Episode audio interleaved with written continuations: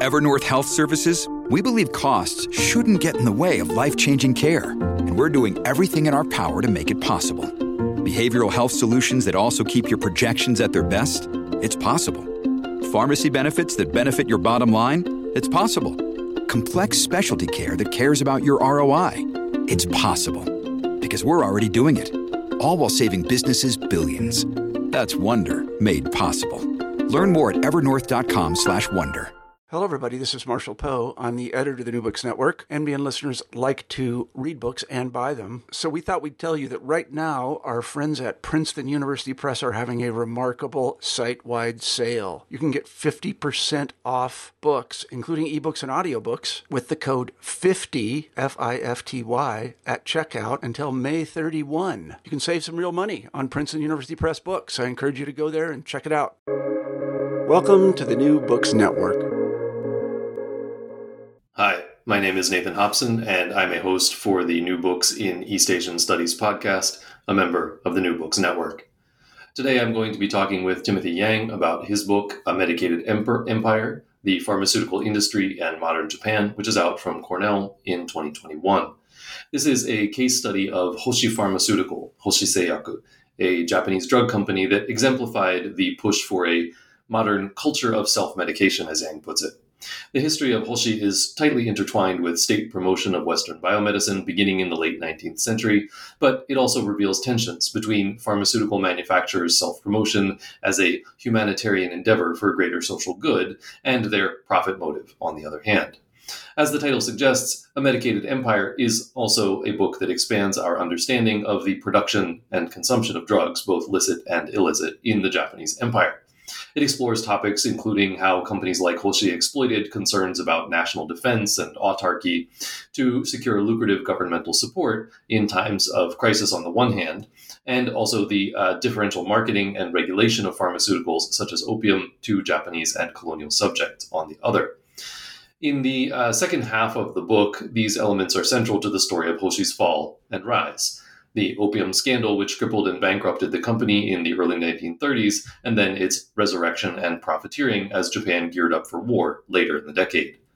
Throughout, Yang is sensitive to the tensions between state led national strengthening, corporate profit motives, and the individual desire for uh, self optimization, health optimization. Um, and also, he's sympathetic to the imperial context in which the particular story of Hoshi played out. Uh, of course, this book will be of interest to historians of Japan, uh, business, etc., uh, as well as STS perhaps. But as we discuss in the podcast, many of its core issues, such as trust in pharma, government interventions in public health, etc., are more salient today than ever. All right, Dr. Yang, thank you so much for joining us today on the podcast. Um, so, as you probably know, uh, the sort of traditional first question we ask everybody is How did you get involved in uh, the research that became this case study of uh, Hoshi Pharmaceutical, this Japanese uh, uh, drug company, um, and its sort of you know business history, social history, medical history, uh, the book that we're going to talk about today? Um, yeah, great question. And first of all, um, thank you for having me on this podcast. It's an honor. Um, and hopefully have a good discussion. Um, but please call me Tim. And um, yeah, how I first got interested in this was um, it actually began as a history of medicine in colonial Taiwan, actually. And that was what I wanted to research. And I came across a diary, um, not really a diary, of a Japanese doctor named Oda Toshio. And he was writing about going to Java um, for an expedition to examine um, how to cultivate cinchona, which is the raw material for quinine. And I thought, huh, this is kind of cool, right? Um, and it turned out that he wrote that it was sponsored by this company called Hoshi Pharmaceuticals. And I thought, wow, this is kind of an interesting sort of tidbit and something to further explore. And as I began researching more and more about this company, I learned that it was um, the company of Hoshi Shinichi's father. I learned that it had an outsized sort of presence in the early 20th century in Japan. Um, one of the major pharmaceutical companies was involved in opium scandal. And perhaps most importantly was the fact that um, it was a company that had basically failed. And a lot of um, companies, right? The, the, whole idea of a company history, shashi, right, is its own sort of um, genre in Japanese history, and all pharmaceutical companies write their own history. And I realized that um, there was um, a trove of documents at um, Hoshi Yakka Daigaku in Tokyo, right? Hoshi Pharmacology University, or just called Hoshi University, I believe, in English. And they um, allowed me very graciously to look at a lot of these documents. So well, this is a great way to sort of talk about um, a history of um, medicine through the vector of a business.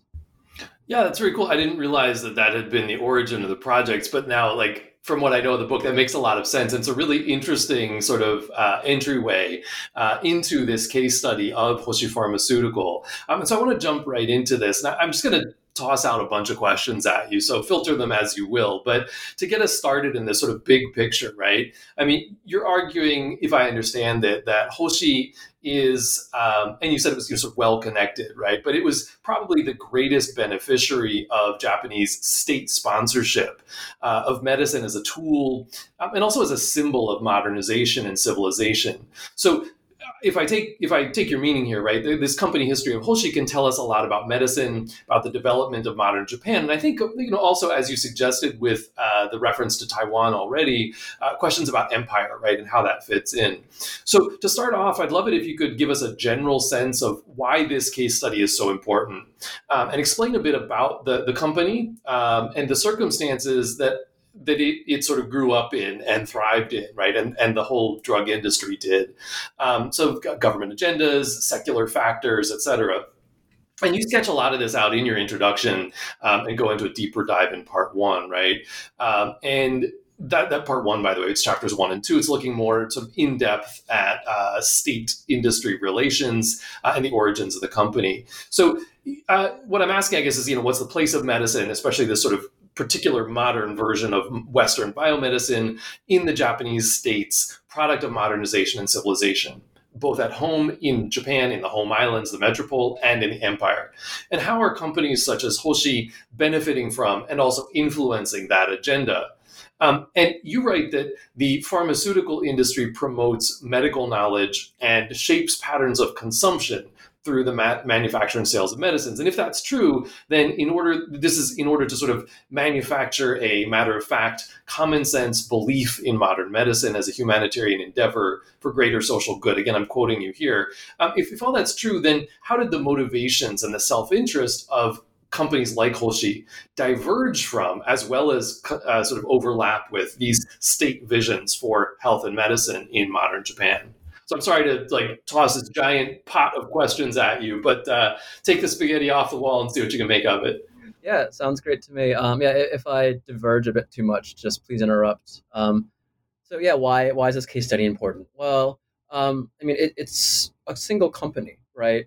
But I use it for a couple of reasons. First, I mentioned it before in the um, earlier question that it was a company that had failed. So there's a way to actually get into um, a lot of the sources without um, having this company tell its own sort of narrative, right?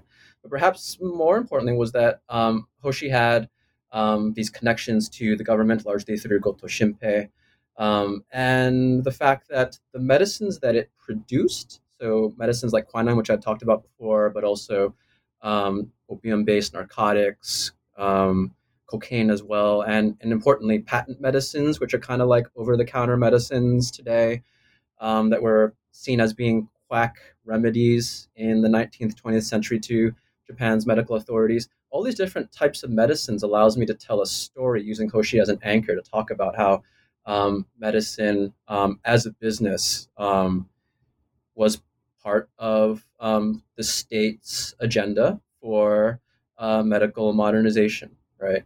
So, um, in the sense, Hoshi is an anchor for different chapters that are sort of commodity centered histories, right? And questions of um, why are some medicines seen as being too dangerous for a population, right? And that's the opium, you know, chapter that I have. Um, and also why are medicines seen as being um, perhaps too dangerous because they're too consumerist, right? And that's the patent medicine sort of idea of these are remedies that are, are sold um, to, you know, for profit, right? And they might not necessarily have the health benefits that the company claims. So issues of marketing and like trust come in here, right? And you know, issues of medical professionalization and how do you regulate these things, right? Um, and um, I also talk about the production of quinine, right? And how Hoshi had these plantations in Taiwan, actually, which was the result of that um, expedition, right? Which I talked about, concern um, of Taiwanese medical author- or not Taiwanese, but Japanese colonial medical authorities in Taiwan going to Java and then going back to Taiwan to learn how to um, produce um, cinchona right in these um, plantations. So I thought it's a it's really a, a, good anchor. I thought right, and I like I like telling narratives, and I thought it'd be a good book in this sense to have it sort of you know contain this history of different types of medicines through this one company. Then the company also, right? I said before, um, you know, if you read some of Hoshi Shinichi's um, nonfiction works, he talks about this company a lot, actually, right, um, through his father. And um, so I thought this would be an interesting sort of story to tell um, in that sense. And, um, you know, it's it, it, works to me at least because um, I wrote the book, obviously, but in in a sense that you know, in, in Japanese history, there's really a, a, fantastically rich scholarship of uh, medicine right, of modern medicine and um, colonial medicine, right? And if you expand it to East Asia, right, you know, really fantastic works that still are coming out, right? And some of the first works were like Ruth Rogaski's Hygienic Modernity, right? And, um, you know, these sorts of things, Susan Burns and all these other like fantastic works, really. So um, I, I, thought like this would be a good angle to look at, right? To see what is the relationship um, that businesses have to these public health regimes, you know, through Hoshi, both um, in the Japanese home islands and in the colonies, right? So that'd be kind of cool, right? And um, in the sense, what was the Japanese state's project um, of medicine? Well, it was about um, civilizing, in the sense, through public health, um, its people, right? Uh, Japanese people, but also um, those in the empire abroad, right? I opened the book with a quote from Goto Shinpei himself, who says that um, you know, other nations use religion to help them govern, but um, you know, because Japan doesn't have you know this unifying religion. I mean, he's he's overstating things obviously, and this is all rhetoric obviously, and like you know, those who talk about state Shinto are like, uh, uh but but to him, you know, he's sort of saying, well, you know, medicine has this proselytizing sort of aspect as well, right, which is both rhetorical, right, but also uh, material in the sense that you know you're, you're curing people from disease. So maybe it's really convincing if you want to legitimate your rule, right? Because my sense is at a at a sort of tangible, fundamental level, most people don't want to get sick. I think fundamentally is that. So it seems to be one of these more convincing ways, to me at least, of um, claiming legitimacy, right? And it's part and parcel of you know a very rich scholarship of um, you know biopower, right? Of you know why is it so important for states um, you know, to have you know modern public health regimes, well, it you have to have strong bodies, right?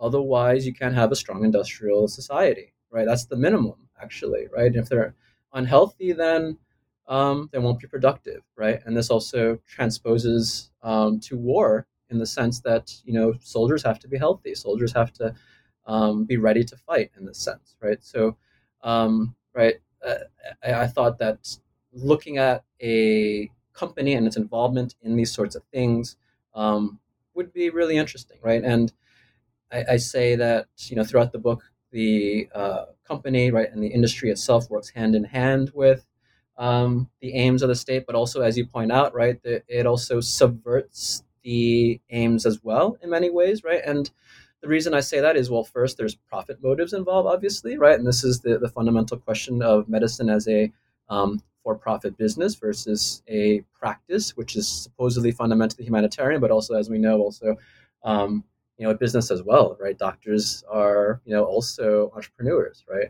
Um, but fundamentally, it's um, the, the, problem of um, you know, for profit motive doesn't necessarily align with the humanitarian aspect of saving lives, right? So that's one way that um, there is this divergence in the aims of the industry and the state. And the other is, you know, simply because um, the medicines themselves, right, are sort of unstable. I guess, sort of, uh, should I put this? They are not necessarily objects that completely cure disease, we'll say, right? They have side effects, right?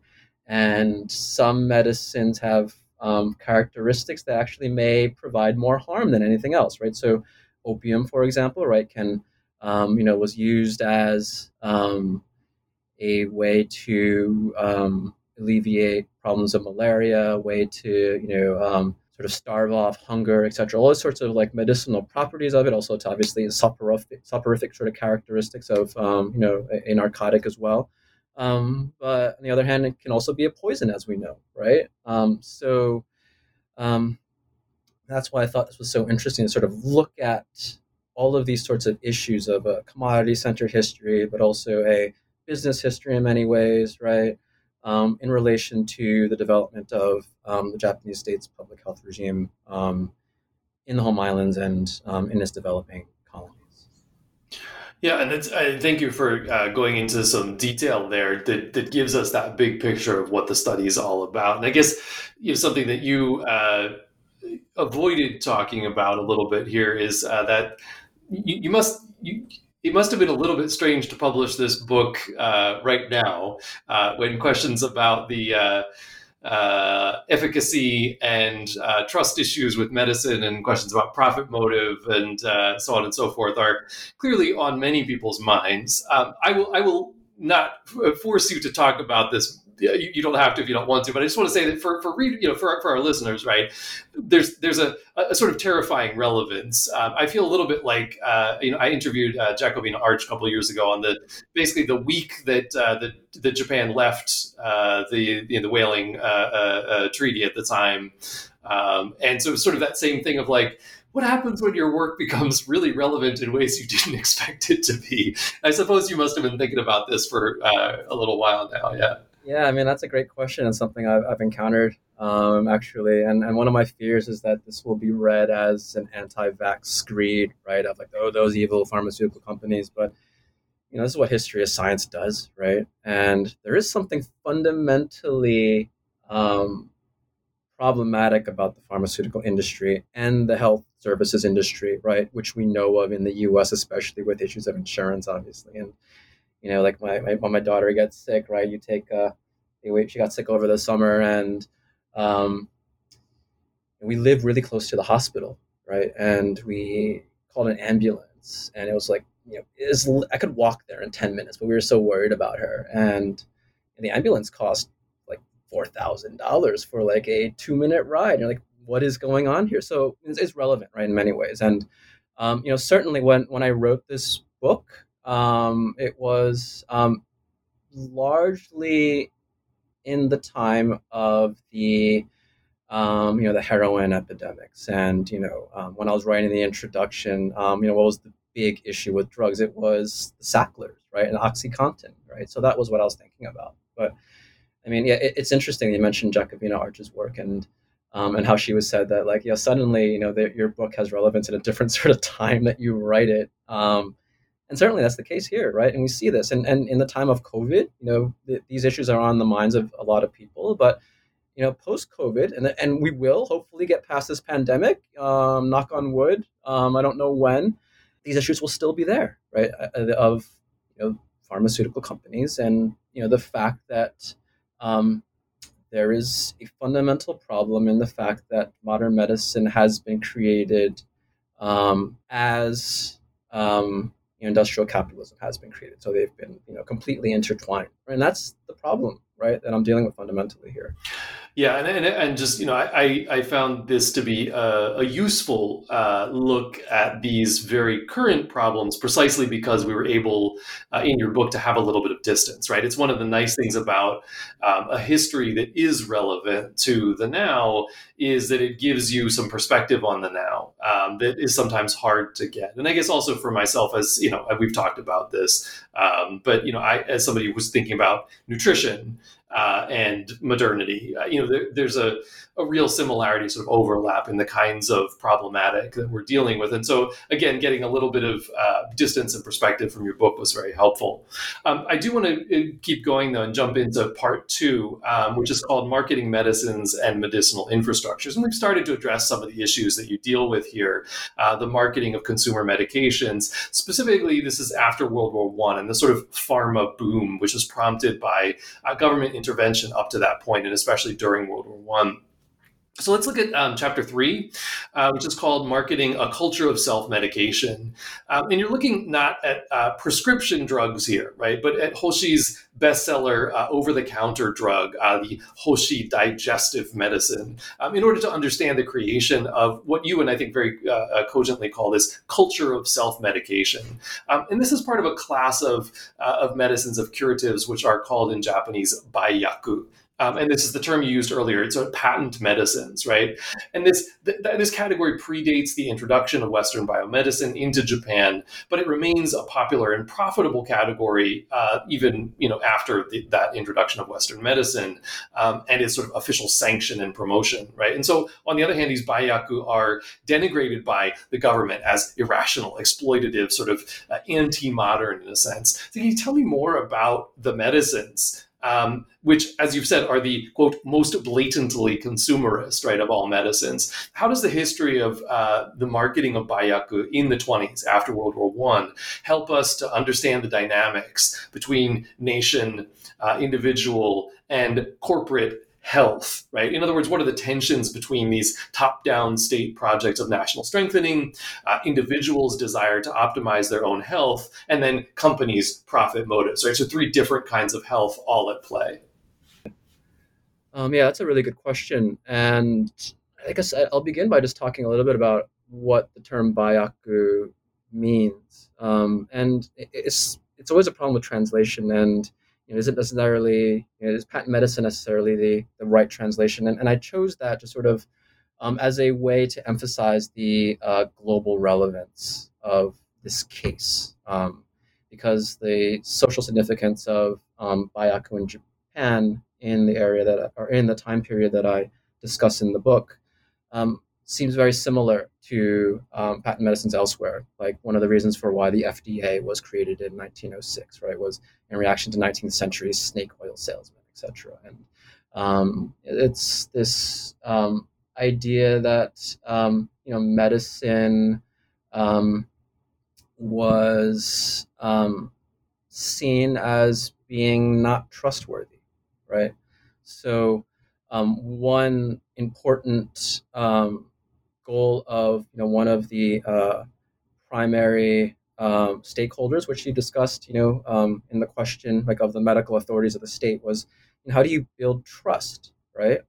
And if you have um, untrustworthy sort of medicines, that's a big deal, right? So, and that's where this fear of um, you know the marketplace interfering into um, medicine was um, so visceral to a lot of these medical authorities, right? So um, so Baiyaku, to go back, um, you know, they had this in the Edo period. They were quite popular, right? And they were seen as, um, you know, things that um, people took um, really to, um, yeah, obviously to, to cure diseases and other things, and it was part of a vibrant commercial culture in the Edo period as well.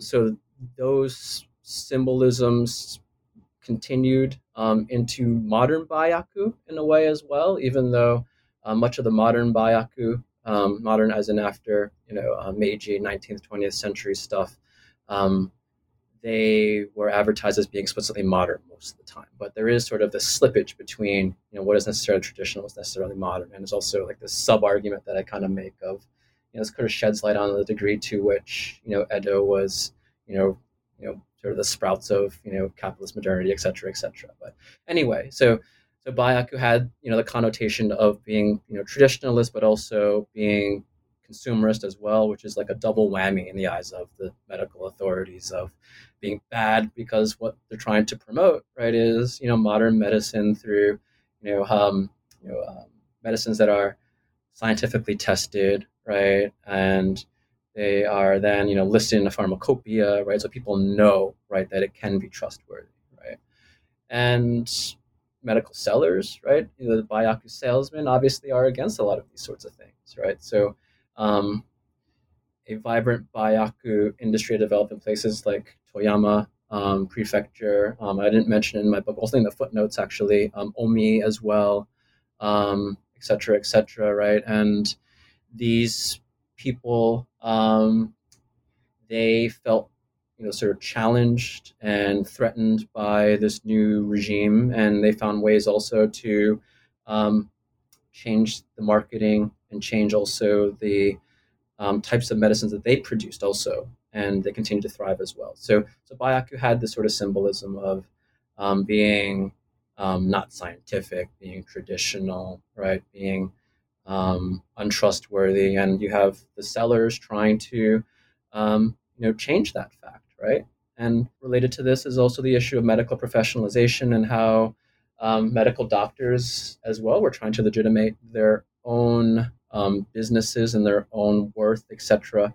Um, med- medicine as a profession, and um, the way it sheds light on how public health uh, develops and spreads, um, and modern medicine spreads in Japan is that a lot of you know what we consider as being um, you know modern about you know biomedicine that was largely limited to urban centers these urban metropolises right? And medical doctors tend to congregate in places where people could pay them generally speaking. So i mean uh, there's also this factor that the baiyaku um, they provided um, and this is why it became so popular in places like toyama provided um, sort of a form of healthcare for hard to reach rural regions in many ways, right? So, um, yeah, it, it's it, this topic was about, or this chapter was about how Hoshi intervened in this dynamic here, and it's it, beca- it was a um, medicine, it was a patent medicine producer originally, right? Um, and Hoshi Hoshi Hajime is the founder, and he got the idea of producing medicines um, during his time in the United States, and he thought that this was um, in the U.S. Um, you know, patent medicines were a vibrant marketplace. That was something that medical regulators wanted to stamp down, like the American Medical Association, other sorts of things.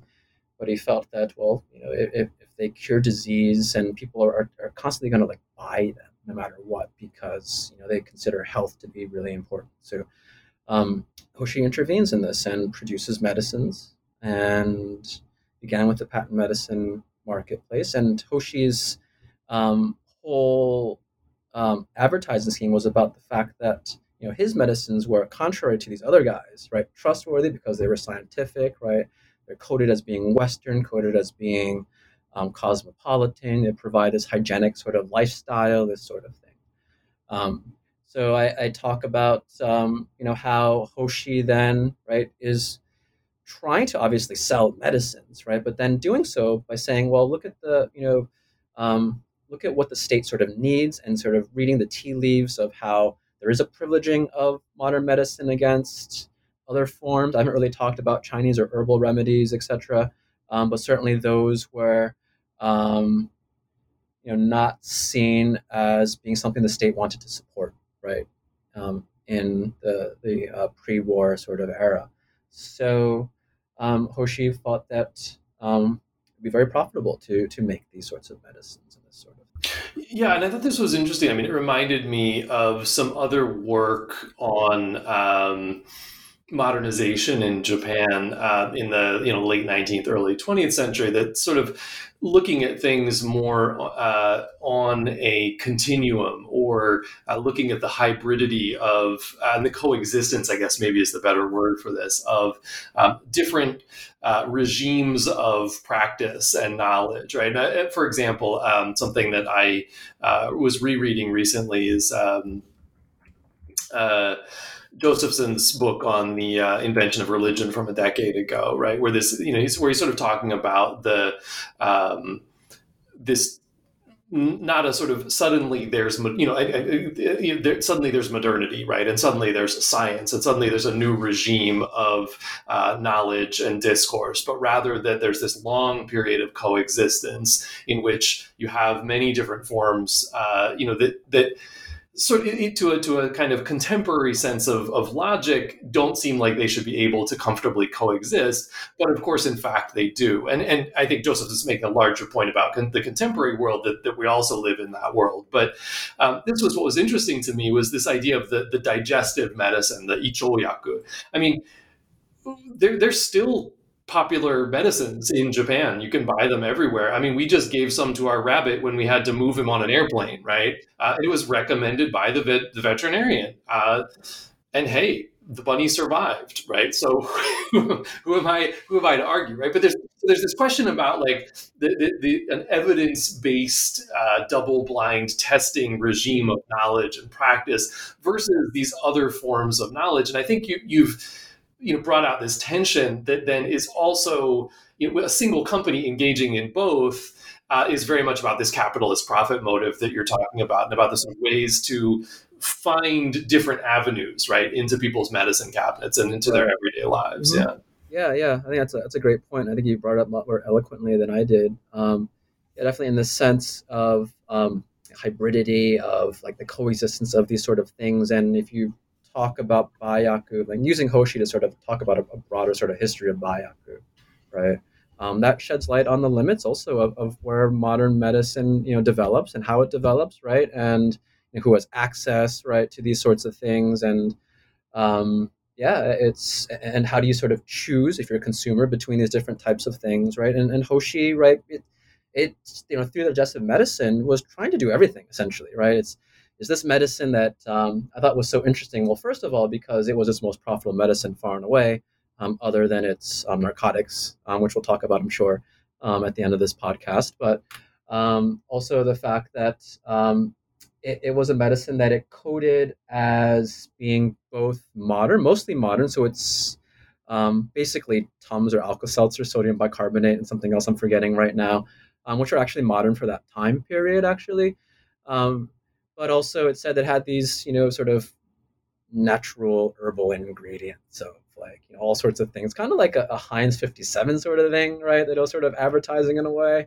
Um, so I'm sort of deliberately sort of hinting at, you know, like the, the, the comparisons of, you know, this is not that different, you know, it, um, from other places. But um, and, and we see, I think, with, with the Ichoyaku, and I trace this later on, how it's the, the advertising changes in different, you know, time periods right? And is it going to emphasize you know different things of um, cosmopolitanism and sort of this um, comparison of Japan being as modern as these other countries, or do you want to emphasize more like you know the uniqueness of the Japanese digestive tracts or something like that, right? And and it allows you know this digestive medicine allows Hoshi to do that actually, right, in certain ways. And so I guess yeah, it's this sort of uh, um, this vagueness was what was really interesting to me when I was looking at this. And um, you know, Hoshi's trying to, you know, obviously make money, but then, um, you know, through digestive medicine, you know, it, it's part of um, this um, health care um, regimen of self medication, right? Which is, you know, this is how people often um, get their medical care. I mean, that's sort of what, what fundamentally is going on here. Of and this happened, you know, way back before Meiji, right? And it happened certainly in the early 20th century Japan, certainly today, etc. Right. So that's what you mentioned the the cat and the choyaku, right? And and these sorts of things. And and Japan has this vibrant and still vibrant, right? Um, industry, right? Of of this um, of these sort of um, yeah, baiyaku of, of over the counters and um, this sort of thing. Yeah, and you mentioned uh, marketing, which is actually a really great segue into the other question I wanted to ask you about this chapter in particular, right? Because um, you're talking about marketing, uh, but not just in Japan, also in the colonies. Uh, and this is, I think, an interesting place where um, you're seeing a, an intersection of nationalism, modernization, empire, pharmaceuticals. Um, and in particular, I wonder if you could uh, take us to figure 3.6 uh, here, uh, which is this lovely illustration from the newspaper uh, Keijo Nippo, published in Seoul, uh, in a Japanese language newspaper. Uh, this is 1924. Uh, it's an illustration of two women who are almost mirror images of each other and they're sort of smiling at the reader. And it seemed like for me this this illustration i was really impressed by the way it encapsulated a lot of uh, what you're trying to get at in this chapter uh, specifically about the relationship between these health products and nationalism and empire. So i wonder if you could tell us a little bit more about the advertisement beyond the sort of vague sketch i gave. Um, and then explain how it fits into what you're doing in this chapter um, yeah, sure. Let me let me get to the page. Um, so three point six, and yeah, I thought this was a really evocative advertisement that I, I absolutely needed to to finish the book. Actually, right? Um, and it, it's uh, the, the let me see if I have it here. So it, it reads um, like you and I. So I'll just do a, a, rough sort of translation if I could find the um, actual um, wording. You know, so you and I, we have the same hairstyle, the same features. You and I are alike, right? So there's these two women who look exactly the same. They're mirror images. We wear the same kimono, the same waistband. You and I are alike. We have the same illnesses, the same belly aches. You and I are alike. We have the same digestive organs, the same medicine. You and I are alike, right? So, um, I thought this was really interesting because it shows, um, first of all, you know, how is Hoshi selling its medicine abroad? right? Well, clearly it seems that it's selling it to, um, you know, settler colonists, right? On the on the one hand, right? Um, because it's written in Japanese, the Keijo Nippo, right? Um, Japanese language um, newspaper. Um, so sort of promoting sort of ties to the Japanese mainland, for example, right? So so maybe those who are living in in in Keijo, right, are are you know not too different from from those in Tokyo, right, or Osaka, or whatever have you, right? So some tied to the homeland, right? So consuming this, you know, whatever medicine it is, right? You get the same sort of medical care, right, in in Keijo uh, and wherever else you want to be, right? And I also there's advertisements in like um, I think I included one from like San Francisco, etc. So so this whole diaspora, right? So it's advertising to a, a settler colonist or settler diaspora all across the world, right? Um, but also, I, my sense is also that um, what Hoshi was trying to sell was a cultural self medication that was aspirational. And here, um, you know, colonized elites, I think, were the target, right? Those who were most likely to be the subalterns, right? Those who, um, you know, were able to um, sort of ascend the ladder to have some sort of privilege and power, right? Um, beneath the colonial, um, you know, sort of the upper level, you know, Japanese settlers, etc., right? And you know that, that very much ties into this idea of legitimating medicine right? Of like what the japanese can provide right? And um, in this sense I, I, sort of thought it would be you know something pan-asianist perhaps. Maybe one is korean one woman is or one is japanese right? Um, you know, maybe they are both of the same gender and maybe i'm not sure to what degree that would be the case. I don't want to like you know get too much into it, but maybe right? It's, it's intentionally vague and that's what, what advertising does. And i think the most powerful advertisements are intentionally vague and have these meanings that you can imbue in them, right? And and that's what this is about, I think, right? So like fundamentally, you're the same person, right? Fundamentally, you have the same uh, stomach problem, you have um, the same organs, and therefore you should be taking the same medicines in a sense, right? Um, so Susan Burns, I believe, called this um, shared corporality in the marketing of medicines, and there's this excellent article of um, patent medicines in East Asia, and I forget exactly where it is, but um, easily searchable, and certainly it's cited in my book. Um, and this idea that's med- that, that, patent medicines um, or these types of you know medicines for consumers directly to consumers were um, advertised in a way that emphasized cosmopolitanism, right? This sort of thing, right? So, so again, you um, can consume this medicine and you have access to it, which, you know, you, you may not be in Tokyo, but you can have access to it, right? And it'll cure similar sort of things. And um, yeah, it's um, this sense of commonality that's promoting. Yeah, I, I like I liked how you, you point out that there's there's so much work that's actually being done by the viewer of the advertisement, right? That and that that allows for a multiplicity of sort of flexible uh, interpretations. So the two women could both be Japanese. One could be Japanese. One could be Korean.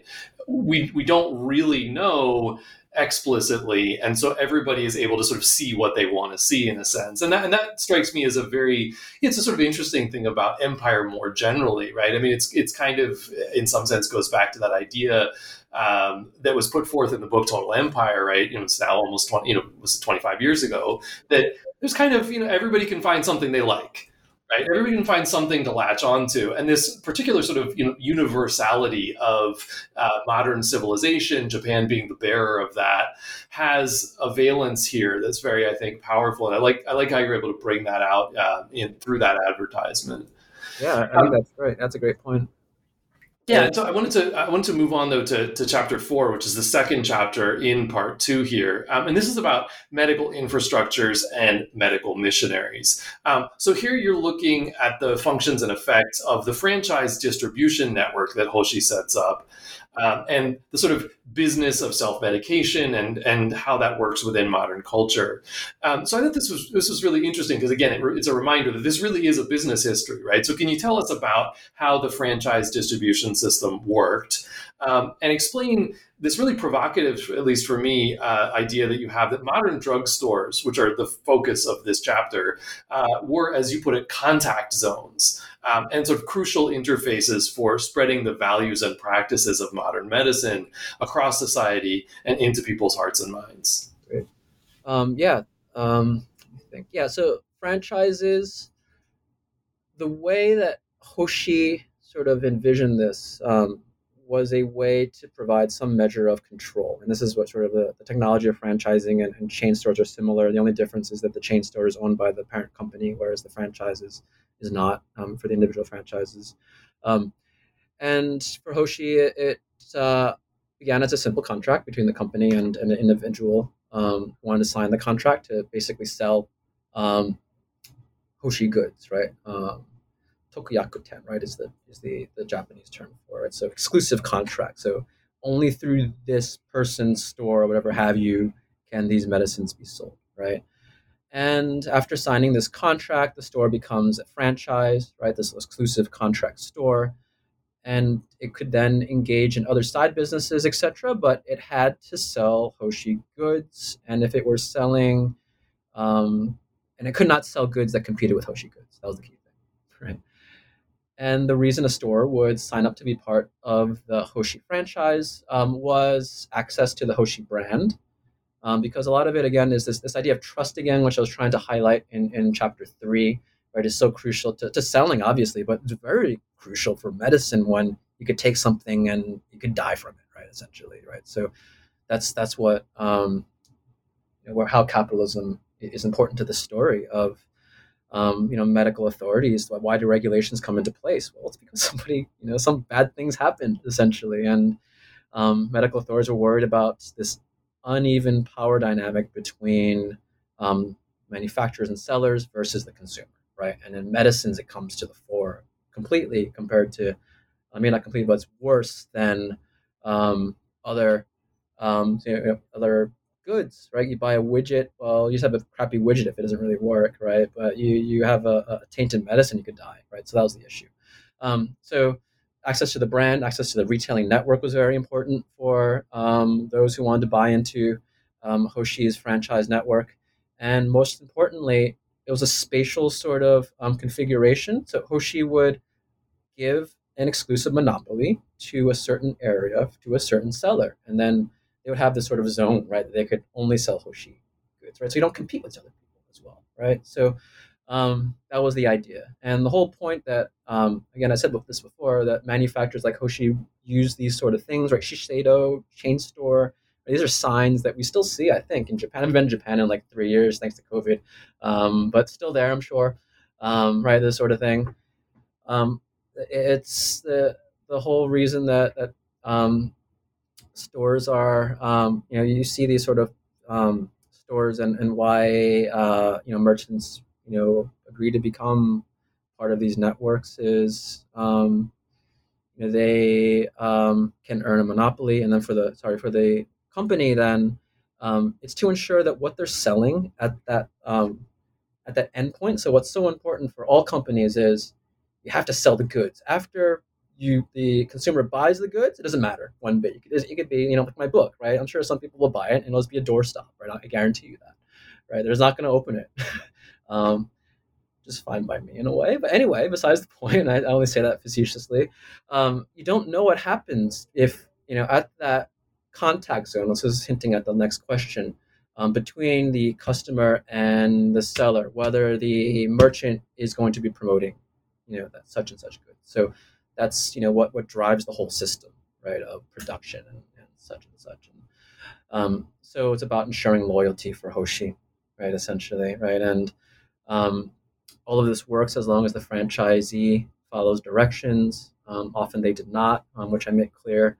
Um, and there are different like disciplinary mechanisms that Hoshi had. Um, one was the company newspaper, which was one of the primary sources for my book, right? So I have like, you know, I, I copied all day, if I remember, actually multiple days, just, you know, these, these newspapers um, when I was uh, doing my research. Um, and, and a lot of it was about you know, um, you know, techniques for better selling, right? How do you sort of um, position your showcase, right?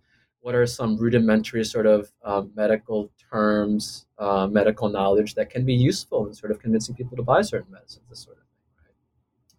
Um, and other things were, um, you know, Hoshi had a business school actually, which actually becomes the pharmacology school. Um, so to train um, franchise managers, right, and better techniques of selling, etc., etc., etc. So often the franchise didn't uh, franchisees, right? They would, you know, it, what's to prevent them, right? If there isn't like the surveillance from, you know, say joining some other, you know, company's network, like, like you know, Taisho Pharmaceuticals network, whatever have you, right? This sort of thing, and um, or other sort of wholesale networks. And that was a problem that Hoshi faced a lot, right? So, you know, I was, I was you know thinking about like why does this you know exist? This newspaper exist, and in, in, in the articles, why there was such emphasis on like you know punishments um, for those who violated the principles, right? But also there was um, a lot of uh, incentives as well for better selling as well if, if company or if um, franchises remain loyal, right? So um, what I meant by the, the contact zone, I think, was that um, it, it's that, that crucial interface right between buyer, the consumer, and the merchant. Right, that was a contact zone, I think, right between um, the two. And you know, are constructed in a way to facilitate more efficient sales, to make sure that exchange actually happens, right? And in order to do that, um, the company, right? You know, first of all, it's there's different ideas. So the um, Hoshi is trying to train managers in, in different ideas of selling, which are, are global. A lot of this was based off of Taylorist principles, right? So these are some circulating ideas as well.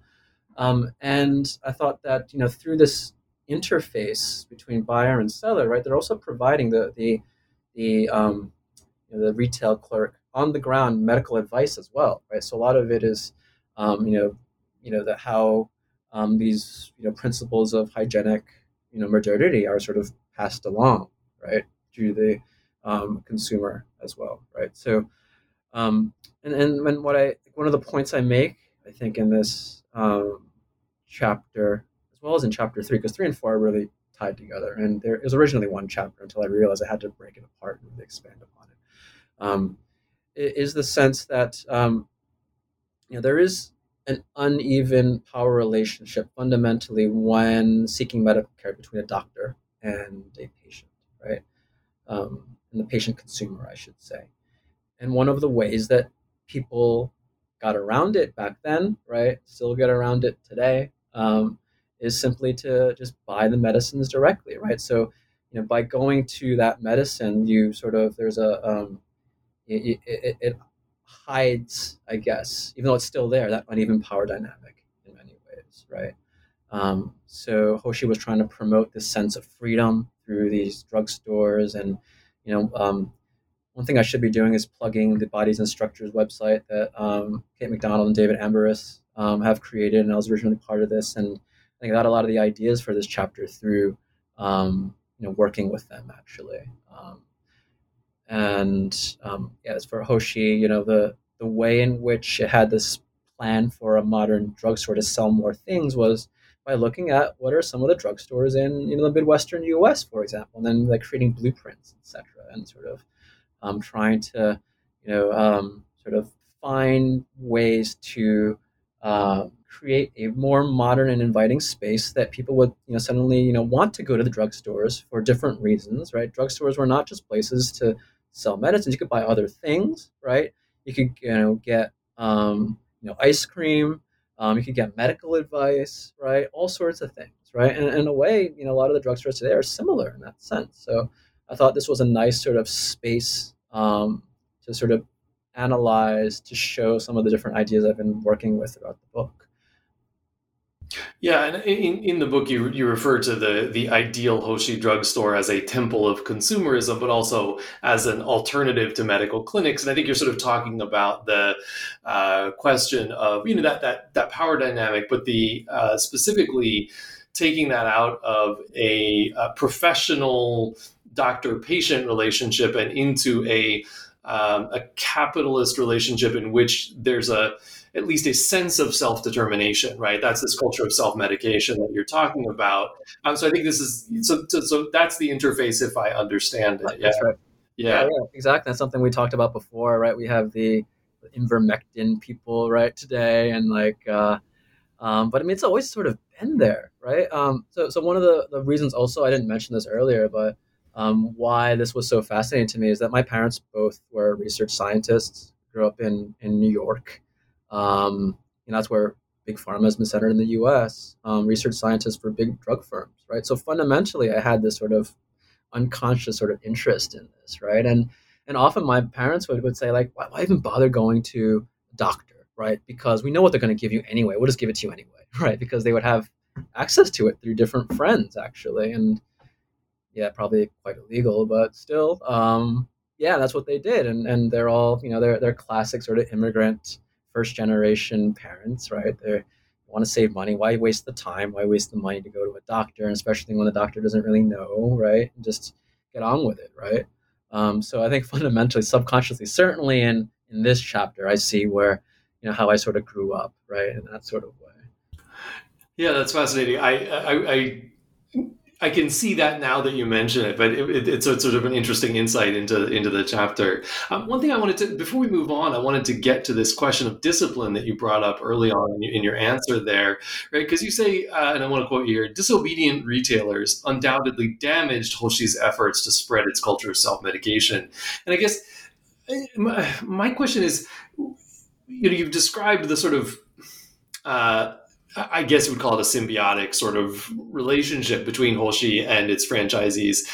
What, what's what, why were these retailers, uh, these franchise uh, franchises, disobedient, and how? And then what did Hoshi do? Right?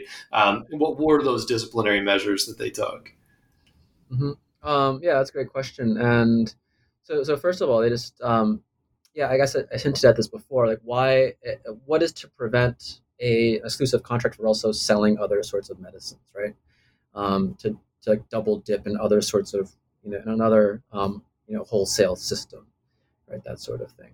Um, and, and, how Hoshi um, disciplined them. Would there be fines, right? And these would be broadcast in the company newspaper, right? Actually, so you would see like the you know this you know retailer was punished for this reason, right? And like every issue had this, and then other also have like the superlative for the franchises who are doing everything possible, you know, following orders as well. They'd also be kicked out actually if um, they were, were really um, not doing what was um, the company wanted. Right, the disobedience could be um, in, in, more, um, or I mean, in in less um, overt ways. So simply just being right, their appearance would not be great. simply from you know their the way they approached customers right? So a lot of the newspapers were about training um, these retailers about you know how to approach a customer etc um, maybe they seemed untrustworthy. So a lot of it was just tied to the way in which hoshi recruited you know those to be franchised. And i talk about that a bit right? They want like the like the, the most elite people in a given town to be sort of Hoshi franchises, etc. Um, yeah. Yeah, I thought this again. It gets back to your question, as you said, is sort of of trust, right? And the so on the one hand, that sort of appearance of professionalism and a certain sort of Hoshi brand, but also the exclusivity that goes with that. So we, you know, we previously been talking about the question of sort of the universality of uh, medic- medication itself. But as a brand, you can't really be universal because then you're generic, right? And so I thought this was a sort of interesting uh, tension interplay uh, that comes out in this question of discipline. Yeah. Yeah, yeah. Thanks for that. Yeah, I think that's that's exactly right. Um, you know, Hoshi is selling certainly among among patent medicines, right? It's a misnomer, right? They're not really patented, right? Like it's a, um, but they're trademark. That's important, actually right? And, and, trademarking, right, is the brand actually that matters, not so much the substance. So that's what was the key thing. And then people buy on brands, right? That's the thing, right? So you know, when you drive across country, for example, you know, you probably would tend to stop at a franchise rather than going to some, you know, McDonald's rather than than something else. Most likely, I'm not sure, but um, certainly among my family. well, you know, I, yeah, I actually I wrote an article about uh, food and trust, and that's actually one of the points that I was making there. And so I, I, think that's absolutely right that the brand is tremendously important in creating trust, and that then tension is is something that I thought you brought out really nicely in this chapter, um, which concludes uh, uh, part two. And then we make this really interesting shift from digestive medicines and Baiyaku, these patent medicines, to opium. Uh, which, as you said early on uh, in the in the interview, uh, uh, had something to do with the sort of context of what that you were uh, thinking about while writing this. Um, and so, part three is the opium empire, and you take up Hoshi's role in both the licit and illicit Japanese trade in opium um, in the early 20th century. Um, and you talk, as you said, about how this opium scandal almost ruined the, the company. And so I want to get into this in chapters five and six. So, chapter five is the scandal of opium and the colonial exception. Um, and then chapter six is things fall apart. And I did get the literary reference. Um, so, anyway, chapter five, um, as the title suggests, is about two things, right? So, on the one hand, you have the opium scandal um, and the differential understanding of addictive substances in the metropole and colonies on the other. So, opium is, as you point out, um, a particularly suggestive, inviting object of study because it rebels against this drug medicine good bad kind of binary conception of things. And you've already you know uh, spoken to this a little bit. Um, hoshi's scandal then takes place within a particular context also of japanese empire and the global anti-narcotics movement in the early 20th century um, which also is you know tied up with things like the league of nations. And it's a big part of you know this what the international community is doing and uh, how japan is trying to sort of find its place in the world post World War One. Uh, and you describe the scandal as inarguably the defining moment in the history of Hoshi. So, what was it? Why is it so formative? What can it tell us about these tensions which we've been discussing uh, about the modern medicine, modern empire? And just on a personal level, I'm really interested in hearing uh, about the how seeing the scandal and the politics of opium within the empire reveals, as you put it, the hypocrisy of the Japanese biomedical regime's civilizing mission. Um, and this is something I think some other authors have, have, who have written about opium have, have, have, touched on, right? This idea that opium addicts were both slaves to the drug and therefore, by definition, not Japanese, um, in as much as being Japanese, sort of Japaneseness itself is defined by being self-disciplined, by being rational. Um, so, yeah, if you could touch on on that as well um, in your answer, that'd be great. Yeah, sounds great. Um, yeah, I was writing this amid a lot of scholarship that you just um, touch upon, right? So, so Miriam Kingsberg's work, right? Moral Nation, um, Steffen Rimner's work, Opium. I forget the other part, um, but John Jennings' earlier work on opium trafficking. So, a, a, very rich scholarship that sort of talks about um, Japan and its place um, within um, the anti-narcotics movement, right? Along with its place as um, one of the primary producers of opium-based narcotics, right? And this sort of disconnect, right? Um, and the way Hoshi is involved in this is that um, you know one of the ways that uh, you know the company came into being was Hoshi's personal connections to different political bureaucratic figures um, around Goto Shinpei, for example. people like Sugiyama Shigemaru, Toshinpei himself, etc., etc. Um, so this tie to um, the government general in Taiwan was very strong, right, from the very beginning. And Hoshi, as it developed, it began as a patent medicine producer, but um, one of its other primary um, me- group of medicines that it um, produced um, were opium based narcotics. And this began um, with an exclusive contract to purchase crude morphine from Taiwan's opium um, monopoly, right, of the government general. And this was, I think, 1915, if I remember correctly. Um, and then this monopoly ends by 1917. Um, and this provided crucial revenue because for um, for, for, for Hoshi, obviously, um, it provided crucial revenue, but also for um, the government general as well. And, and it's the idea that um, the Japanese state treated colonies as states of exception. I say that as the term that I use, and I'm hinting on different things with that. The colonial exception, right? In the sense that um, if you're Japanese, you cannot touch opium, anything sort of like that, right? And this is what you know Steffen Rimner and, and Miriam talk about at length, right? Um, but if you are Taiwanese, right, and you are registered as an opium addict, you can still purchase opium just through a government monopoly, right? And originally, this was a policy that, um, you know, actually through through Frederick Goto Shinpei's work, um, that provided a way to wean addicts from opium, which he said was humanitarian, civilizing, etc. You don't want to, you know, have them um, go cold turkey. That wasn't the term they used, but certainly to have them just like stop, right? Because then you know, there'd be um, you know a, a, whole sort of side effects with that, right? Which would create social unease. And all of this was, you know, in the context of Japan taking over Taiwan after the Treaty of Shimonoseki, right after the Sino-Japanese War, efforts to differentiate Japanese rule in Taiwan, etc., from China, etc., assert legitimacy, etc., etc., um, this sort of thing. Um, and this policy of you know, exclusively providing opium um, to addicts, registered addicts. You don't, they don't allow, or they not allow um, new people to register, right? So if you're registered, then you know that was it. You can't like sort of get access to it, uh, to opium, you weren't registered. So it was just you know as people died, you know as people you know grew older, etc., or got sick, then the numbers would naturally decrease, and it, they did, right?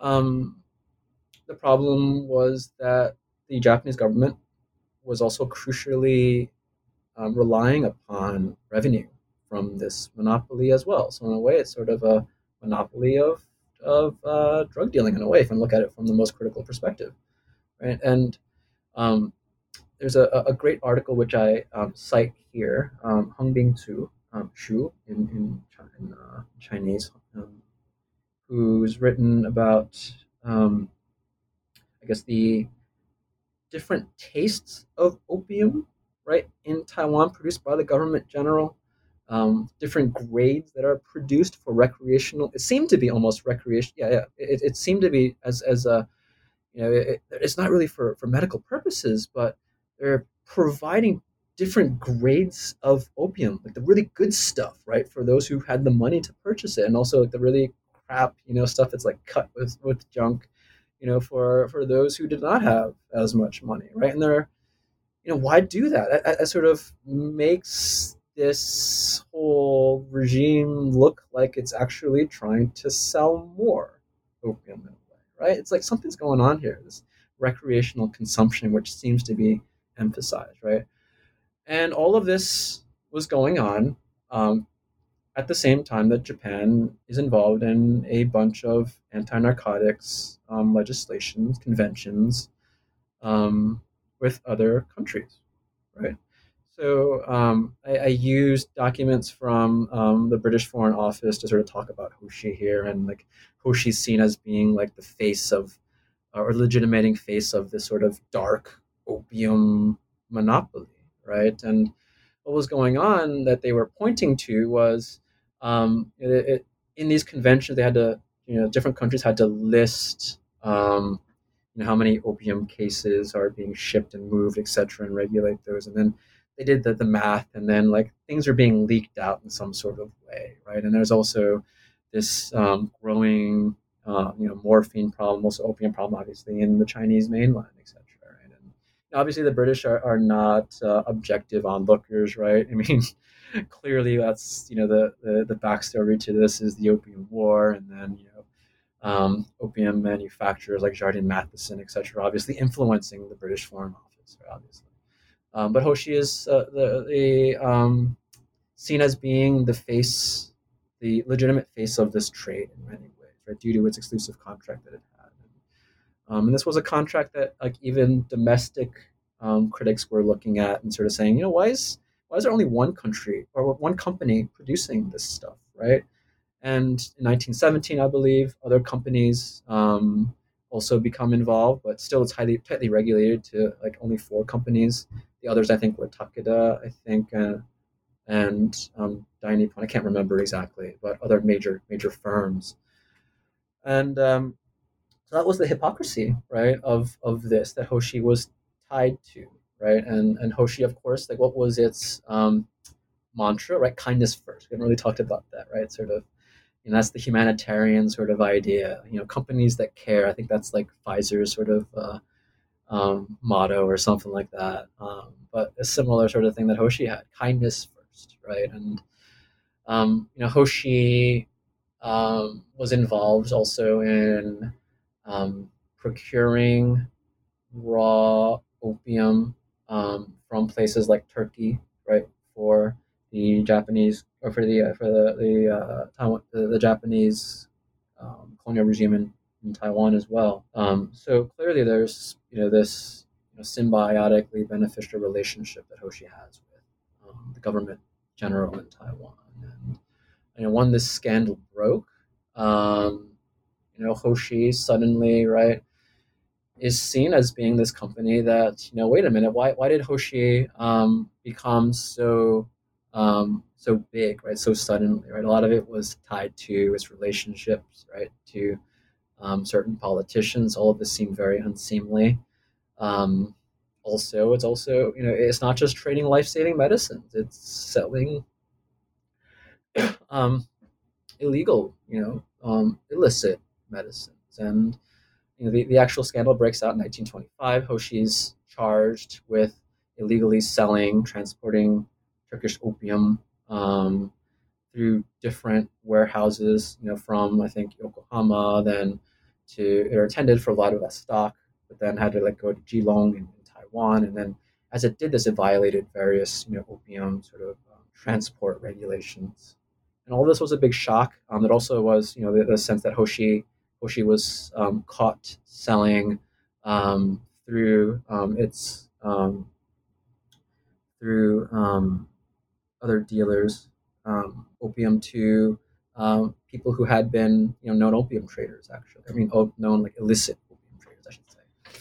Right. So all of this comes out. You know, Hoshi is like, we didn't do anything wrong, but you know, we're just following orders here, right? Um, and you know, that, that's what you get in terms of this hypocrisy. I should you know answer first is is that sense that you know Hoshi vis-a-vis the Japanese government general claim to be um, providing, producing um, life saving medicines. And this is actually what's going on here, right? It actually is uh, they, through Hoshi, this sheds light on how the Japanese government was involved in um, illicit opium trafficking, according to um, different critics.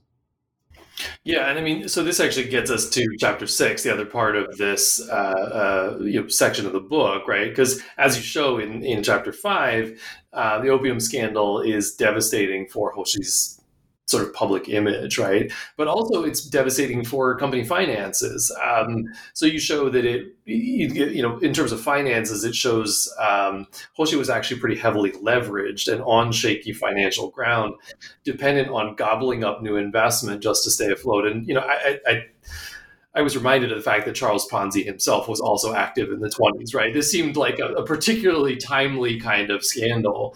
Um, and so in this chapter, chapter six, you look into the aftermath of that scandal, right? The labor strike, the bankruptcy, the multiple lawsuits, the tax bribery arrest for the company president, bankruptcy, etc.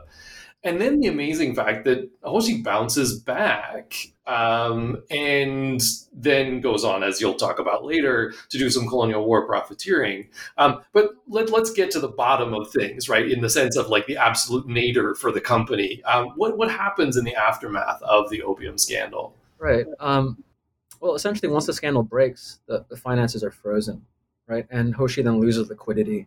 That was the key thing. Um, and as, as you said, you know, the you know Hoshi was a highly leveraged company, right? And I've discussed this, I believe, in uh, chapter two, I believe. Um, the financing was a little questionable. I think Ponzi is a, is a good corollary to this, right? It's a different, it's the same time period actually, right? When when Hoshi is um, building up um, its capital, and because it's so highly leveraged, um, when you lose liquidity, right? That's a, a big deal. And suddenly it can't um, pay its creditors, right? So the big trigger for Hoshi's bankruptcy is the fact that it has to default on, I think, the third major um, bond offering. Um, but also related to that was the fact that Hoshi then had trouble paying wages, right? Simply meeting the day to day demands of producing medicines, right? And this then leads to a major strike. These are tied together, actually. Um, so the you know Hoshi has a major strike at its major factory in Tokyo um, because of the fact that it can't pay wages on time, right? And then it lays off people and locks out you know workers, and this whole um, thing occurs. But they're egged on by the creditors, right? The the strikers are obviously, as well as obviously labor, right, across um, Japan. So um, you know the creditors want um, you know some part of Hoshi, right? And um, the Hoshi stock price, um, Hoshi has to delist in May 1926. It, the original stock price was 50 yen. 3.6 was the value in, in 1926, I believe. Um, so all of this is, you know, if you if you have a stake in Hoshi in some sort of way, either you're owed money to them by purchasing the bonds, or you own Hoshi stock, you know, you're not very happy, right? Um, backstory to this as well, um, which is more complicated to talk about, is that a lot of the people who are buying the Hoshi stock and the bonds are also part of the franchise sort of network. So um, the, the, the small shop owner type people. So again, Ponzi's thing sort of is is important here. Um, so the creditors and the stockholders um, they fight for bankruptcy. And Hoshi ultimately has to declare bankruptcy, and they feel that Hoshi can't repay its debts. You know, Hoshi is like you know, you, see in, in the news company newspapers in like 19, 27, 28, like every you know, issue has like 10 articles saying this is what we're going to do to, to rescue our company and blah, blah, blah, and do all those sorts of things. And um, people aren't happy, obviously. They're like, there's like, there's no way you're going to recover from this, right? Um, and this leads to trouble. Um, some of the creditors um, feel like the best way to do it is uh, to, to recover their money um, would be to break up Hoshi, right? What's valuable about Hoshi? Well, the physical plant, um, but also importantly, the intellectual property, the trademarks again, because what was valuable was this brand of the Hoshi digestive medicine. So one of the uh, major creditors um, finds a way to um, get the assent of one of the Hoshi executives to sign off while Hoshi Hajime is dealing with his um, legal troubles um, gets one of the executives to sign off on transferring the um, trademark rights of the Hoshi digestive medicine and other important medicines to this other um, group of creditors, who then they begin to produce you know, a, another copycat Hoshi digestive medicine. I think I have a, a, an image in the book of you know this lawsuit and like how there's this like copycat sort of digestive medicine. There's a bunch of them actually that appear actually. Um, and that's what's what's valuable. Again, it speaks again to what we discussed in, in chapters three and four of uh, it's the brand that matters really, right? The trust that Hoshi had um, with the public, with you know the fact that that medicine was seen as being reliable and like symbolized the company and this sort of thing. So um, yeah, a lot of troubles there. Hoshi himself, Hajime himself, um, implicated in tax bribery uh, spends I think two months in like Sugamo or something like I can't remember exactly Ichigaya prison in Sugamo I think um, might be incorrect. Um, so that that's the nature right there. Um, and then when he gets out, he's like, "Oh my God, what did you guys do?" And it's like he realizes actually that you know um, there might be something that's duplicitous among the Hoshi executives, also trying to you know you know save their own skin and, and um, you know um, save their own fortunes, that sort of thing. So Hoshi has counter lawsuits um, against the creditors, those who tried to um, take the intellectual property, et cetera, et cetera, and how um, Hoshi's ultimately saved um, two ways. One was the um, the fact that the 1930s things changed um, geopolitically. You know, what is the big event in 1931, right? Well, Manchurian incident, right? Then followed by League of Nations um, withdrawal, right? Soon after. Um, and you know ideas of autarky, right, in the wake of global depressions, etc., right. Um, so suddenly, medical self-sufficiency becomes important again, like it had been in, in World War One. Um, I didn't really talk about that if I remember um, earlier, so I apologize. But yeah, the ideas of when, you know, why does the, the pharmaceutical company, pharmaceutical industry, you know, boom suddenly in World War One, right? Well, because you know medical self-sufficiency was a thing, right? Um, when a lot of the medicines were coming from Germany, um, Europe, etc. Um, so just as in other industries, that's the boom period for the pharmaceutical industry, which was a strategic sort of industry, right? Um, which I argue, right, similar to shipbuilding and steel is what I say. Um, might be overstated, but I think that you know, I'm making a point here of the importance of, of having healthy bodies here. Um, so that, a similar sort of sense of you know the importance of procuring enough viable medicines to maintain a healthy population um, become increasingly important when Japan decides to go at it alone, right? And these are as the entire world essentially decides to go at it alone at that moment in the 1930s. So um, there are plans then to revive um, Hoshi's um, plantations, um, which Hoshi had started on um, since the late 1910s um, to varying degrees of success in the 1920s. Hoshi had also invested in places like Peru, also for similar sort of things of you know access to cocaine and other medicinal plants, but also quinine, etc. Um, so the government, um, you know, Ministry of Health steps in and says, "Well, maybe we need your help here, right?"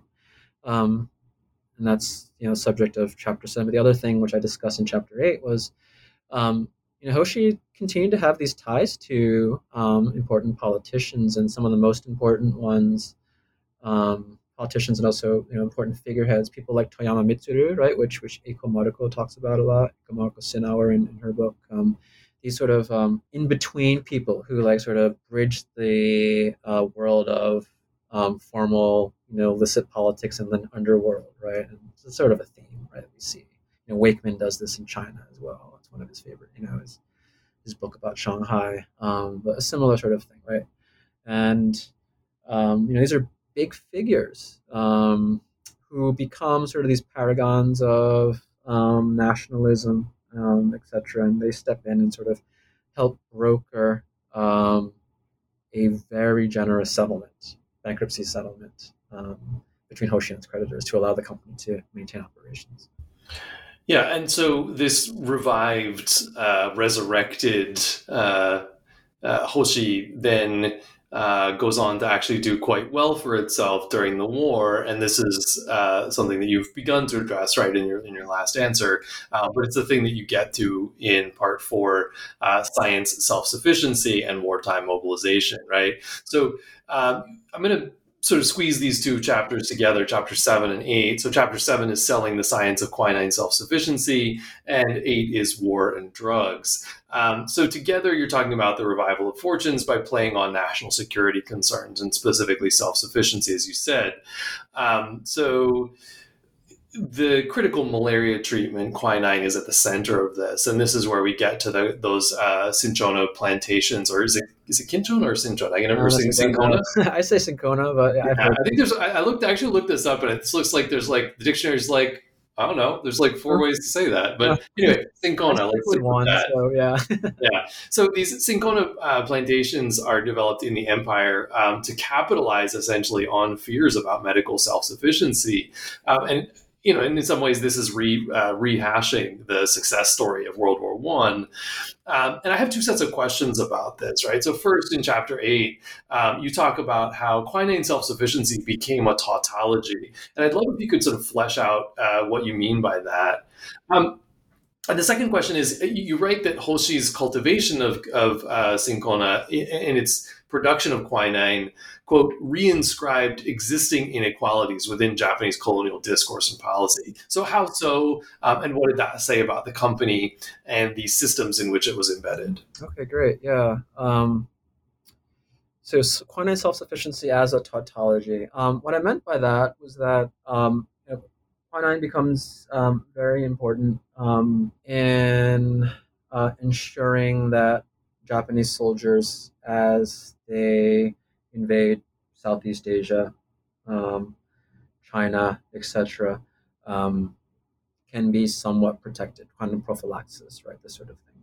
Um, and there's a, you know, I got a lot of the sources from uh, the National Diet Library, the the, um, the political science materials room, right, um, fourth floor, and there's a whole thing of uh, I forget the actual name, Okamoto, I forget the, the last name something Okamoto um, collection. There's like this whole um, trove of documents related to um, Japanese um, Ministry of Health, um, sort of trying to sort of talk about the importance of um, medical self-sufficiency of things like quinine and other sorts of things. Okamoto Mitsuru. I'm looking over there at, at sort of like what uh, my, the the uh, the folders of like copy documents that I have. Um, it's been yeah. So um, tautology in the sense that um, is mostly after 41, right after Pearl Harbor, like day after Pearl Harbor, right? That's when Japan begins its um, invasion of, of Southeast Asia, right? Um, Japan needed uh, more and more quinine for its war effort, yet it seemed to be that the only way to get the medicine that it needed was to actually invade um, places where they produce quinine really well, which was largely speaking, right, Java, which was like 90% um, in the early 20th century of the world's quinine supply came from um, Java, right? Um, so that's what I sort of meant by that was like you really have to sort of, um, it's tied to military invasion in order to get that stuff. And the reason is that um, the plantations that Hoshi was involved in, um, also um, Shionogi as well, and Takeda. So I guess this speaks then also to a reason why I felt that this would be a good um, case study, right, for the entire. If we're talking about medicine and capitalism, is that you know there a lot of other companies they produce similar things, right? Um, had similar ties to the government, right? And it's an anchor, and yes, you could say it's a case study, like you know, but I'd, I'd say that if you read it uh, um, as being an example of, of what other companies are doing, it's a pretty good um, sort of example to, to discuss how many major pharmaceutical companies um, active in the early 20th century.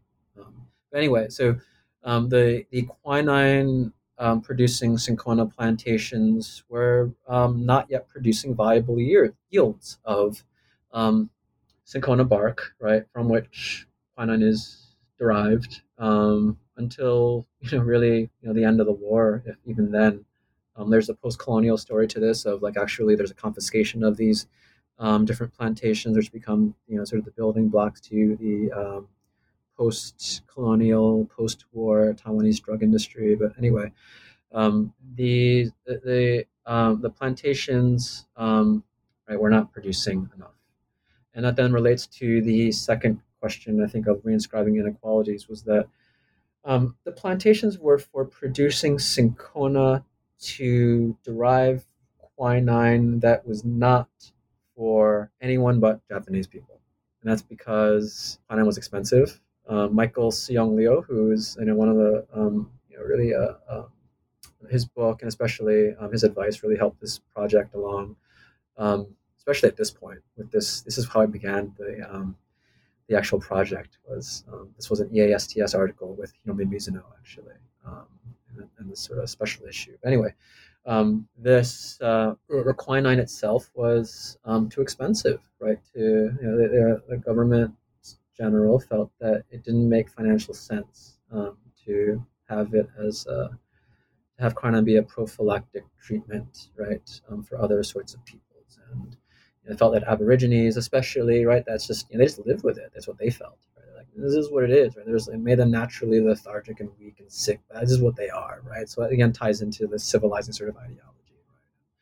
Right. Um, Taiwanese as well. Um, most part, right. Quinine is not necessarily for them. Um, mostly for the settlers, but then there's an aspirational sort of thing of access to the medicine. Um, but the most important people, the labor power that the firms like Hoshi and Shionogi and Takeda used um, were the Aboriginal people in these, um, you know, places that were in the mountains, right? And Paul Barclay's work I, I rely on heavily um, here um, for talking about how um, they're, they're, the Aboriginal people were, um, you know, outside of the ability to become actual citizens, right? And these were the laborers and you know, run by an Aboriginal Affairs office, how they manage them. And Hoshi's whole idea was, you know, we're going to go into the mountains, right? The mountains sort of, so one of the, the programs that you know is emphasized for for like Hoshi legitimating this project um, was that this would be a project that would help develop, um, I guess, um, agriculture in the mountains, right? Industrial agriculture, like to sort of like improve yields, right? So it's all about you know um, supplying enough you know food and, and other sorts of things? Um, and it's the labor that you know Hoshi relied upon because generally speaking, they're you know they were um, not paid in, anywhere close to the amount that even Taiwanese would have been paid or the Japanese would have been paid. So so clearly there were like technicians who were paid, right, who were Japanese mostly, but also Taiwanese. Um, but the actual labor power and you know how do you cultivate cinchona, right? It's still by hand in many ways, right? Um, and it's, it's really labor intensive. Um, so his whole thing was, you know, that's how you keep costs down. Actually, is is, is have this, right? But the um, cinchona, right, cultivated by the Aboriginals were not for them. Right? That's what I mean by that, by reinscribing sort of these hierarchies, right? Um, they lived on state-controlled land. You know, Hoshi was able to get a lease on this land very cheaply through its government connections, right, for these plantations. Um, yeah, that's what's going on here. So the medicines themselves, you know, the access to the medicines was such a key thing for Hoshi's argument for civilizing people. Well, these people didn't have access to it; they didn't buy it, right? And what does that then say about, you know, who Hoshi felt, um, and companies like Hoshi felt were legitimate, you know, people who could be civilized? Well, really only if you have the money for it, right? To, to buy these things. That, that's the only people that Hoshi that really cared about. I think is my sense, um, fundamentally. Yeah, and I guess this gets again to that you know sort of tension between uh, the capitalist business world and you know government agendas uh, and the you know, I guess the the dynamic between uh, providing medication on the one hand and withholding medication on the other, both as part of the same dialectic of civilization, right? It seems to me sort of to be, you know, the, the one hand giveth and the other taketh away kind of thing, um, which, again, when you think about these inequalities that you're uh, pointing out and how they're inscribed and reinscribed through these policies of of and about the body uh, makes a lot of sense, right? Um, and this brings me to my to the, to the last thing I wanted to talk about, which is that, of course, there is a domestic market as well for the medications that Japan Japanese pharma companies, Hoshi included, are producing for the war effort. Um, and I'd love it if we could go in chapter eight to figure eight two. Um, and this is another of these fantastic newspaper ads that you dug up. Um, this one, I think, to me, demonstrates the changing rhetoric of medicine as Japan is gearing up for total mobilization, total war. Um, I want to wrap up with figure eight two um, for a couple of reasons, right? So, first, uh, on the one hand, uh, as you point out, the advertisement is, is, a marked break from the discourses of the 20s. And on the other, it seems to me to be part of some underlying continuities uh, of national medicine um, in modern Japan, represented by Hoshi. Um, and then, second, um, this this uh, advertisement is to me, uh, I think, ex- a really outstanding example of a central point that you're making uh, about national medicine, right? Namely, that the state industry cooperation uh, is really important in creating a modern statist biomedical regime, ultimately that intimately tied to a capitalist consumer market. So I guess if you could again sort of read for us the ad copy, tell us a little bit about this advertisement and its significance. I think that'd be a great place to wrap up. Yeah, um, sounds good. So figure 8.2, um, it, it's an image of um, Toyama Mitsuru, right? And it's like what he says, it's like Toyama Mitsuru sensei waku, right? Which is like Confucian to me. It's like, this is like, you know, like sort of Confucius says, yeah, this sort of thing. like I just remember this from uh, classical Chinese classes. Anyway, besides the point. Um, but it's sort of similar, I guess, symbolism of like the, the place in which this guy had for uh, nationalism, imperialism at this moment in time, right? That in the Tokyo Asahi Shimbun, you know, Hoshi Pharmaceuticals is basing its whole ad copy on him. Right? It's markedly different um, from earlier advertisements which promoted cosmopolitanism with Western countries, right? Other sorts of things. But now it's about the nation. And um, it reads um, Hoshi is a company based on the principles of the nation. And the medicines it makes are also based on the principles of the nation. Whether or not something is good or evil in the world is determined according to the principles of the nation. And in the same way, whether a medicine is good or bad is determined according to the principles of the nation. Right? So it's like, huh, interesting here, right? It's the um, what is it actually selling here, right? In 1935 here, it's promoting nationalism, right? And it seems almost as if it's the, the medicine is incidental in a way. Um, and I think I talk about this in this chapter of, you know, there is still a lot of value of advertising. And medicines to be advertised actually in newspapers through um, the time period when actually um, there is this state control, right, of all the, the entire pharmaceutical industry there was a value of sort of positioning the company um, within um, this structure of you know proclaiming that we're doing this for the nation, right? For the whatever have you. So so value um, is demonstrating the value that Hoshi has to the state, which you know, it, and if it wins the war, then um, that value can be easily transferable to uh, monetary value, obviously.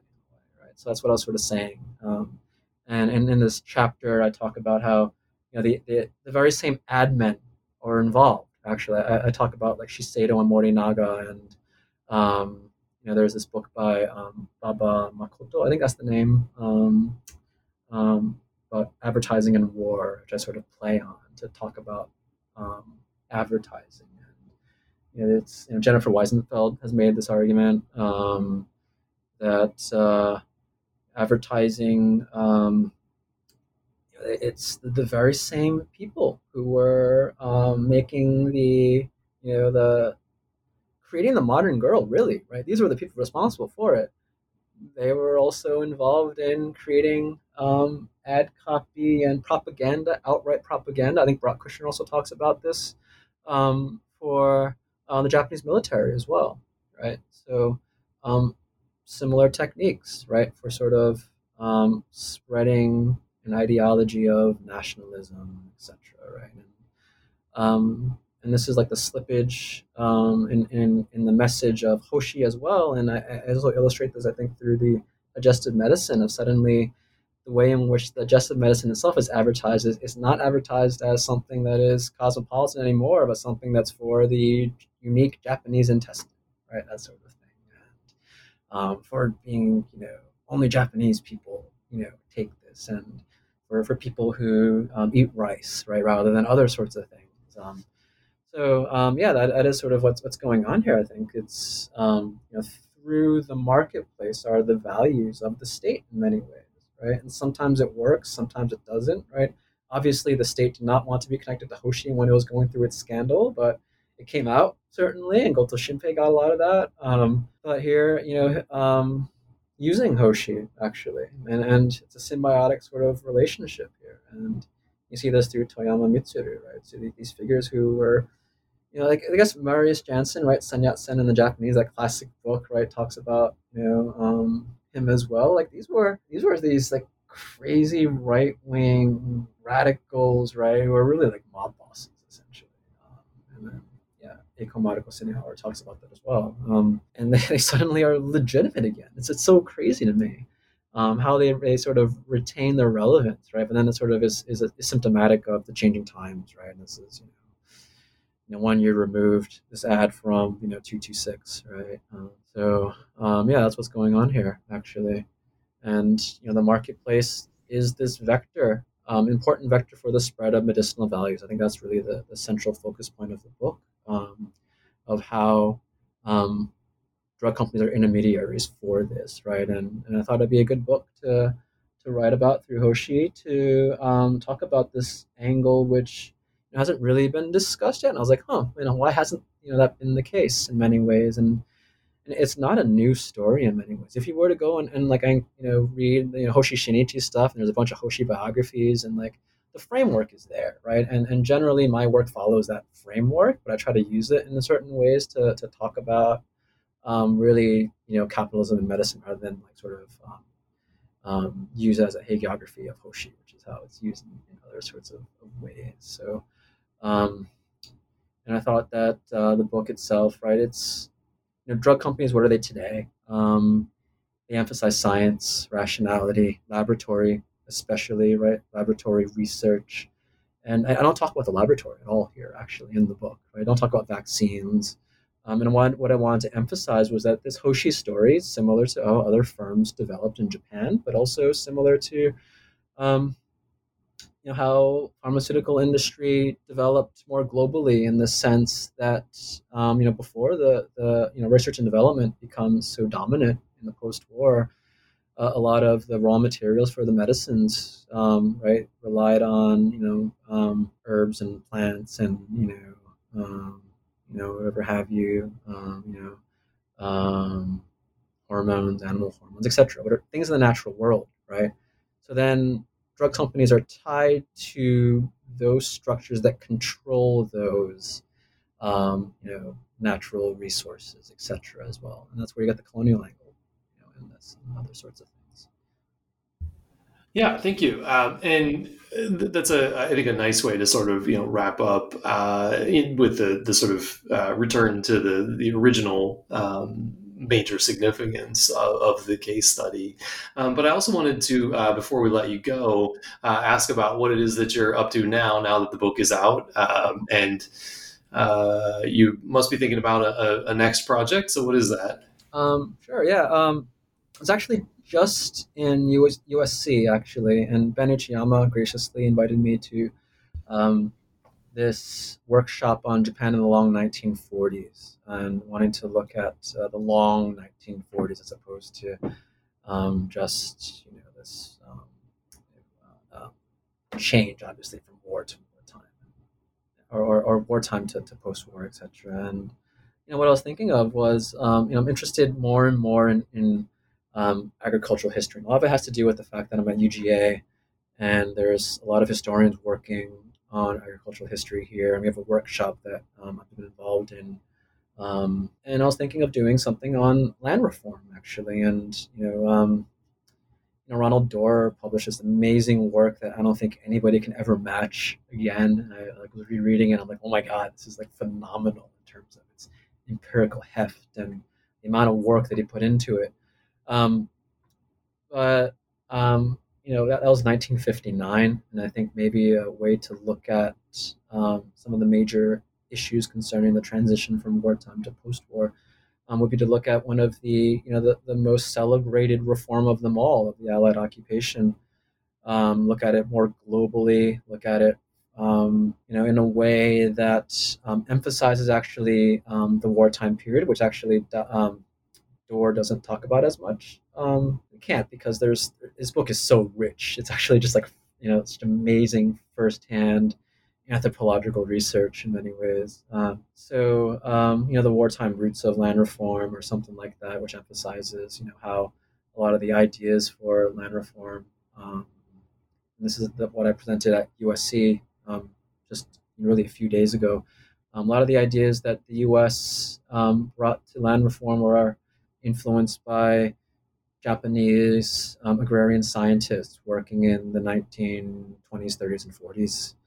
Um, and you know, right now it's at an exploratory sort of stage. Um, it's the time of COVID, so I thought, you know, this maybe it's starting with intellectual history and looking at, you know, who some of these agrarian scientists were and what they were doing would be cool. So, um, you know, it, the the primary person involved in land reform um, in the U.S. occupation was a man named Wolf Ladejinsky, and where he actually got a lot of his ideas, I argue, and it's actually, you know, a very easy argument to make when you look at these actual um, the writings that he wrote in like places like foreign affairs and, and elsewhere um, were from um, a group of scientists associated largely with uh, Kyoto Imperial University.